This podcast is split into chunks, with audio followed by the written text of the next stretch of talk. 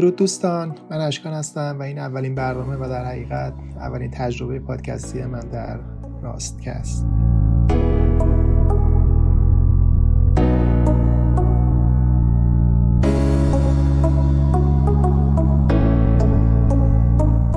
در ابتدا در مورد این پادکست توضیح بدم که ایده تولید پادکست با سعید حسینپور بود که احتمالا خیلی از شما با سعید در توییتر آشنا هستید.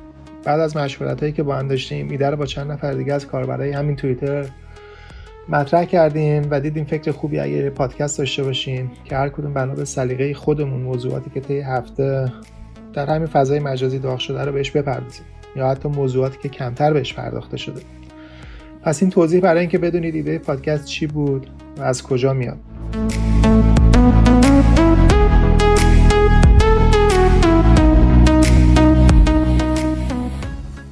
از خوبی های پادکست این که دایره مخاطبانش رو میشه برد بیرون از توییتر و در تلگرام و اینستاگرام هم مخاطبانی رو پیدا کرد که احتمالا به موضوعاتی که می‌پردازیم علاقه دارن.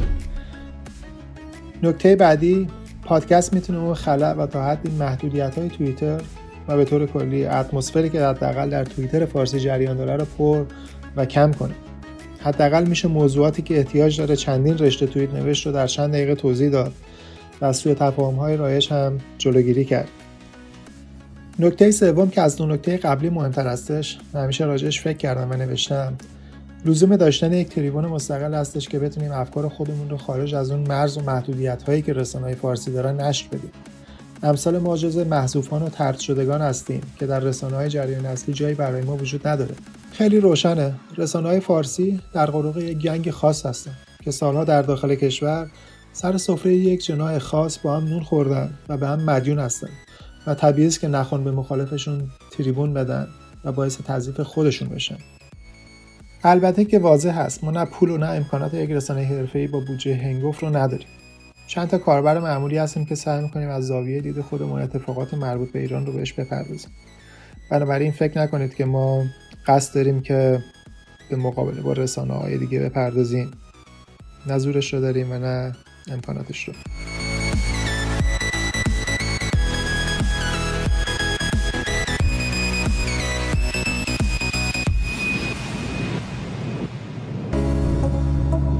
خب اینها نکاتی بود که در مجموع باعث شد ایده تولید پادکست رو جدی بگیریم. یک توضیح هم بدم که تمام تلاشمون رو می‌کنیم که این پادکست رو هفته یک بار احتمالا عصر روز دوشنبه به وقت ایران منتشر کنیم. و این توضیح آخر اگر علاقه دارید در تولید این پادکست مشارکت کنید برنامه بنویسید یا اینکه خودتون برنامه خودتون رو اجرا بکنید می‌تونید پیام بدید.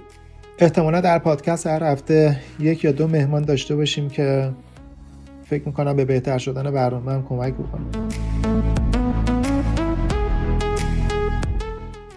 روز و شب خوبی داشته باشید. در هر کجای این جهان که هستید مخصوصا اگه ایران هستید. تا هفته بعد. بدرود.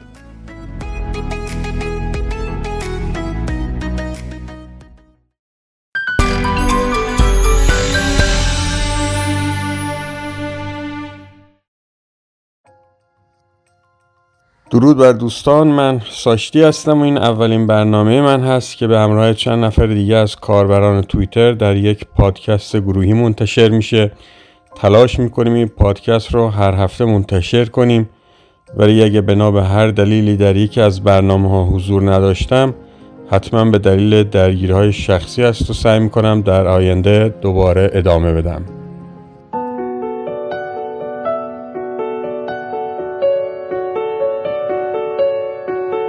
دوستان تو این پادکست سعی می‌کنم تو هشت دقیقه چکیده تجربیات خودم از بیش از ده سال حضور در سوشیال میدیای فارسی رو در اختیار دوستان قرار بدم. چند تا نکته که به نظرم مهم میاد رو عنوان می‌کنم. شاید به درد کسی خورد مخصوصا کار برای تازه وارد توییتر شاید بتونن چیزی یاد بگیرن. البته اگه روزمره نویس هستید و هر نیم ساعت یه توییت تولید می‌کنید بهتر هشت دقیقتون رو هدر ندید. چون فکر نمی کنم توصیه من به درد شما بخوره. نکته اول اینه که به کیفیت کار اهمیت بدید. وقتی که از مسواک زدن و شاشیدن و آروغ زدنتون توییت می‌کنید انتظار نداشته باشید که time، timeline به درد بخوری داشته باشید و احتمالا افرادی رو جذب خواهید کرد که تولید محتواشون در حد همون آروغ زدن باشه. کیلویی follow نکنید. وقتی من تو bio م یه کسی می‌خونم که follow یعنی follow back دیگه وقت خودم رو صرف چرخیدن لای توییت های کسی نمی کنم چون می‌دونم اینجا جای موندن نیست و کیفیت کار اینجا به هیچ وجه مهم نخواهد بود. کپی کار نباشید. اگه تو تلگرام یه جمله توپ خوندید مطمئن باشید که منشأش همین توییتره. پس قبل از پست کردن به اسم خودتون از سرچ توییتر استفاده کنید که حق کسی رو ضایع نکرده باشید. نکته مهم بعدی وارد دعواهای توییتری نشید. سعی کنید از حاشیه به دور باشید. من تو این همه سال کسی رو تو توییتر ندیدم که حاشیه باز باشه و موفق باشه. اگه باور نمی کنید خودتون بریم بگردین. اینجا با اینستاگرام فرقش همینه. کاربران تاثیرگذار توییتر با follower بالا همیشه از حاشیه به دور هستن. سرشون به کار خودشون گرمه. وارد خاله زنک بازی ها نمیشن. کسی هم بهشون فوش میده divert می‌کنن. وگرنه غیر از این باشه باید timeline تون صحنه جنگ و خونریزی باشه که اون هم فکر نمی کنم یه آدم حسابی بخواد زیاد تحملتون کنه و آخرش آنفالو میشید. اگه کسی رو مختون هست به جای درگیری مستقیم میوت کنید بلاک کنید. و وقت و اعصاب عزیز خودتون و بقیه رو درگیر این بچه بازی ها نکنید.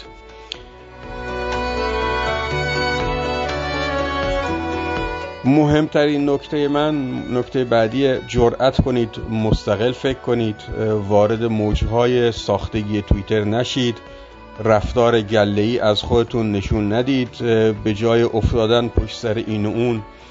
به عقل سلیمتون مراجعه کنید چشم بسته دنبال کسی و گروهی راه نیفتید.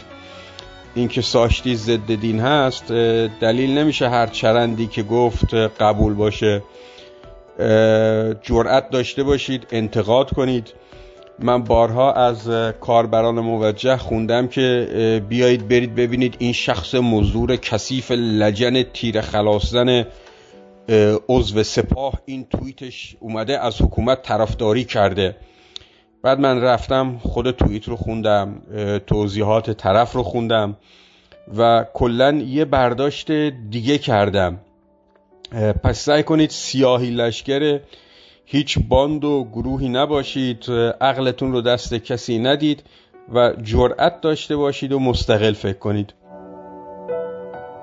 نکته بعدی اینه که هورمون هاتون رو کنترل کنید. اگه کار سیاسی می‌کنید در نظر داشته باشید که احتمال اینکه امار و یاسر پشت اکانت ناتاشا نشسته باشن خیلی زیاده. به کسی زیاده از حد اعتماد نکنید. کسی که الان دوست شماست قربون صدقتون میره می‌تونه سر یه توییت که با هم اختلاف دارید پتتون رو روی آب بریزه.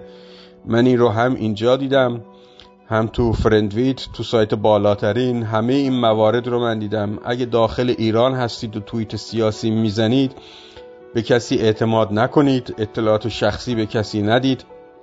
من خودم به خاندان پهلوی ارادت دارم اما 80 درصد کسایی که بلاک کردم آواتار رضا پهلوی دارن و ادعای سلطنت طلب بودن. ولی رفتارشون رفتار یه سایبری هست که هدف خاصی دنبال می‌کنه. نمونه آشکار این نوع کاربرا این کاربرای مشکوکی هستند که شب و روز کارشون تجسس تو زندگی شخصی بقیه کاربراست.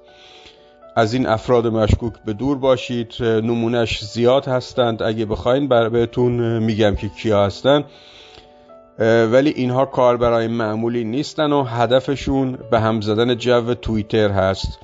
این اجازه رو بهشون ندید. نکته فنی بعدی اینه که ریتویتاتون رو بعد یه مدت وردارین. من گاهی یه توییت خوب از یه کاربر می‌بینم و از اونجایی که دوست دارم کسی که follow می‌کنم از ویروس های رایج فکری خاور میانه ای پاک باشه و بشه ازش چیزی یاد گرفت میرم timeline طرف میگردم ببینم که خب بقیه حرفاش چی. و باید نیم ساعت لای همه این ریتویت های بیاد شده برم بگردم. خب اینطوری جستجو سخت میشه. برای همین بعد از چند ساعت چند روز این ریتویت ها رو وردارید اکثرش رو وردارید تا یه timeline شخصی داشته باشید که بشه توش جستجو کرد. نکته میشه گفت آخر من اینه که لجن نباشید. تو دشمنی کردنتون هم شخصیت داشته باشید.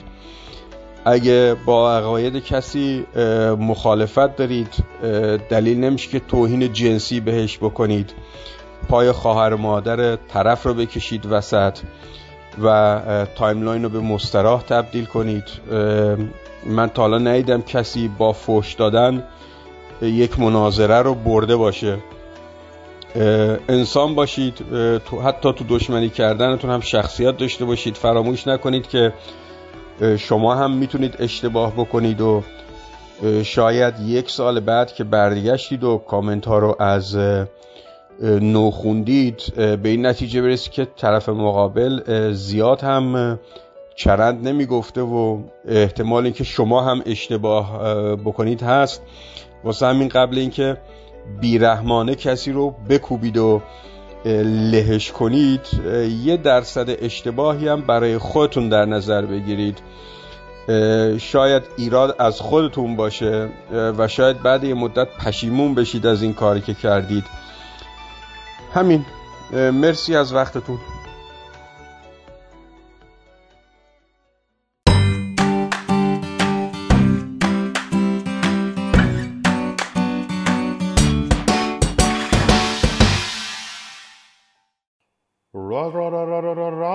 کست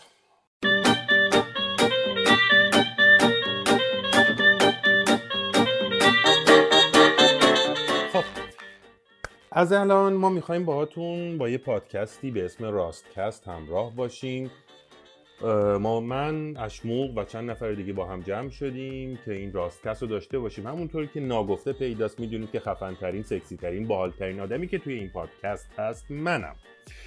خب راستکست در مورد چیه؟ در مورد وقایعیه که توی توییتر توی ایران توی جهان اتفاق میفته و ما سعی می‌کنیم خیلی راست باشیم راست بکنیم و راست بگیم در مورد این اتفاقات. خودتون بهتر می‌دونید اگه با توییت های من آشنا باشید. من آدم بیچاک و دهن بدون سانسور و منتقدیم. به خاطر همین تو این راستکست می‌تونیم در مورد اتفاقات مختلفی که میفته تو ایران مثلا در مورد جوجه ها شترها شاش شترها نوشیدن شاش شترها عواقب نوشیدن شاش شترها و به خصوص شاش شترها باهاتون صحبت کنیم. شاشخاران یا شاش نوشان بخش مهمی از جامعه ما هستند که باید بهشون پرداخته بشه. به قول امام صادق شاش بنوشید تا سلامت باشید.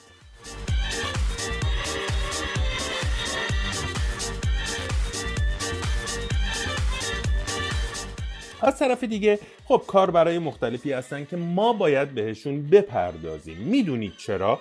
به خاطر اینکه اگه ما بهشون نپردازیم کسی بهشون نمی‌پردازه. و اگه ما بهشون نپردازیم و کسی بهشون نپردازه اینا ناراحت میشن و رو میارن به نوشیدن شاش. و این اصلا خوب نیست. ناگفته پیداست. در اطراف ما. شطور خیلی کمه. مگر تو صحرا کویر اینور اونور. تو شهر که ما شطور نداریم. پس اینا میرن سراغ نوشیدن شاش موجودات و پستانداران دیگه و این اصلا خوب نیست. نه برای خودشون نه برای ما و نه برای جامعه ما. خب این افراد رو که ما بهشون رسیدگی می‌کنیم بهشون می‌پردازیم به توییتاشون می‌پردازیم اولین چیز چه اتفاقیه که میفته اینی که نوشیدن شاش کم میشه خیلی مهمه. این افراد غیر از نوشیدن شاش معمولا گوخوری هم زیاد می‌کنن. هواپیما که تو آسمون می‌زنن ماله می‌گیرن می‌کشن رو همه چیز. 1500 تا آدم که می‌کشن ماله می‌گیرن می‌کشن رو همه چیز. کار ما چیه؟ ماله ها رو با مهر از دستشون بگیریم و فرو کنیم تو تو قسمت اول نمی‌خوام زیاد پیش برم. ولی خب ماله ها مطمئنا جایی باید فرو رفته بشن. و یه خیلی بخش مهم دیگه ای که داره ما یه دولت مردانی داریم. عزیز پاک دست شاشنوش. از پشت اشاره می‌کنن هنوز نمی‌دونیم مینوشند اونا یا نه ولی ویسکی می‌دونم می‌زنن بالاخره همه چی دستشونه. به اونا هم ما باید رسیدگی کنیم. دولت مردان پاک دستمون حکومت پاک دستمون نظام پاک دستمون و مالکشان اون افراد. اونا خیلی زیادن تو این توییتر. خیلی دوستشون داریم. یه سریا خیلی مثل گاو پیشونی سفید. آقای شطور شما اون گوشه وایس با شما کاری ندارم.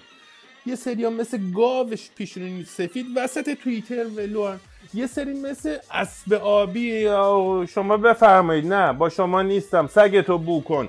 اسب آبی اون وسط همین شکلی وایسادن. ما به اینا هم می‌پردازیم. حالا کاری ندارم بقیه دوستان می‌پردازن یا نه. من می‌پردازم به این. و بالاخره شما دوستان عزیزم هستیم که با استفاده از نظرات شما با استفاده از feedback شما روی این راست کست برنامه های بعدی رو می‌سازیم. به امید اینکه خیلی راستکست خوبی با شما داشته باشیم.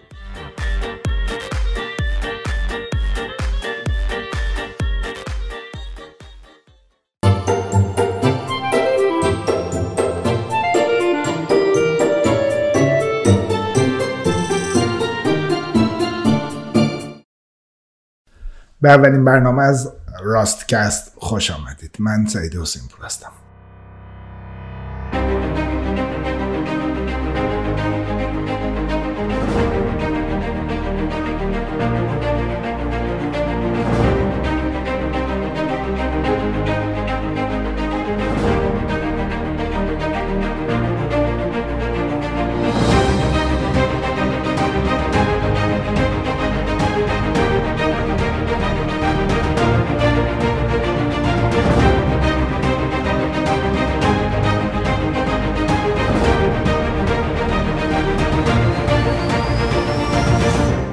برای صحبت سری اول این برنامه از دوستان در توییتر خواستم که اگه موردی به نظرشون میاد که بهتره در مورد اون صحبت بکنیم به معرفی بکنن چیزایی بگن که دوستان در موردش بشنون. یکی از دوستان در مورد نحوه همکاری با گروه های دیگه برانداز مثل کومله و دموکرات مجاهدین و یا گروه های مذهبی مثل طرفداران منتظری پرسیدن.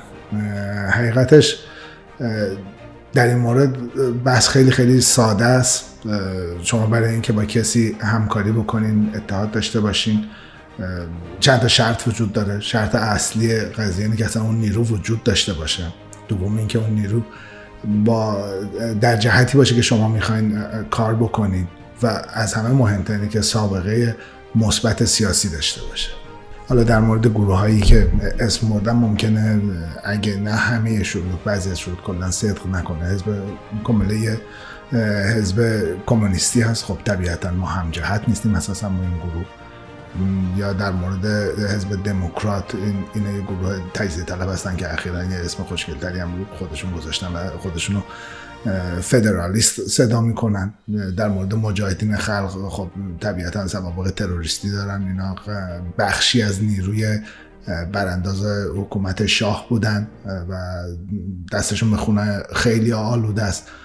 در مورد گروه های ملی مذهبی سنی و طرفدارای منتظری هم بگم که خب طبیعتا ما نیروی سکولار هستیم و خیلی دنبال نمی‌دونم مسائل مذهبی اینا نیستیم. خب مذهب و یه بخش سیاسی از جامعه نمی‌دونیم و به اون صورت و در اون فرمش قبول نداریم.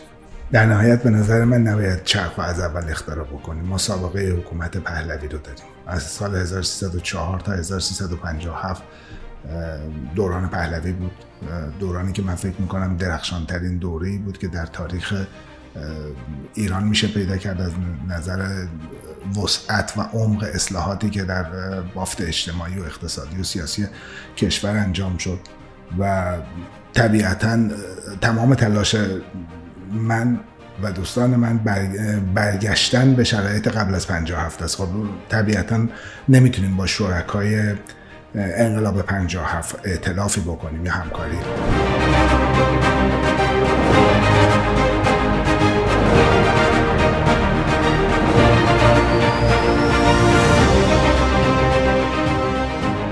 دوستی پرسیدند چگونه باید منابع مالی برای براندازی جمهوری اسلامی رو تهیه کرد؟ واقعیتش اینه که این قضیه بسیار بسیار کار سختیه. ما خارج از کشور اتحاد نداریم بین ایرانیان برانداز اتحاد نداریم. حتی میشه گفت خیلی جاها همدلی هم وجود نداره. شکاف بین ایرانیان داخل ایران هم خیلی زیاده. و کلا چیزی که ما وارثش هستیم یه حس عدم اعتماد گسترده بین هم است ولی در نهایت نقطه ای که ما رو امیدوار می‌کنه اینه که براندازی جمهوری اسلامی انتخاب بین چند تا انتخاب نیست یا یک کار تشریفاتی نیست که بشه ازش صرف نظر کرد. جمهوری اسلامی وجودش هر لحظه بحران و هر لحظه مشکل برای ایرانیان درست کرده. شما نگاه بکنید همین وقایع اخیر رو نمی‌دونم آبان ماه حداقل دو هزار نفر آدم رو کشتن. بلافاصله دو تا مشک به هواپیمای بیدفاع مسافر بری زدن و مدت ها اون انکار کردن. و از همه بدتر و از همه فاجعه بارتر همین مدیریت کروناشون هست که شما دیگه یواشاش می‌بینین که همه چی رو در داخل کشور تحت تاثیر خودش قرار میده.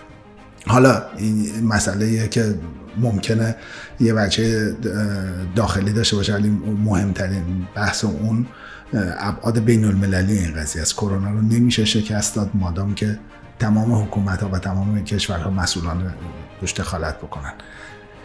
من فکر می‌کنم در نهایت بعد از کرونا به این نقطه خواهیم رسید که جمهوری اسلامی یعنی جهان به این نقطه خواهد رسید که جمهوری اسلامی دلیلی برای ادامه نداره.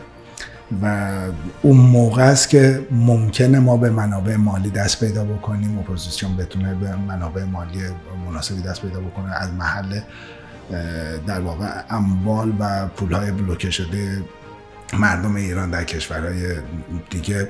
اینطوری نه ما بدهکار کسی هستیم نه دینی به کشوری داریم و در واقع همه چی خیلی راحت تر پیش میره. من خیلی امیدوار هستم به اموال بلوکه شده ایران.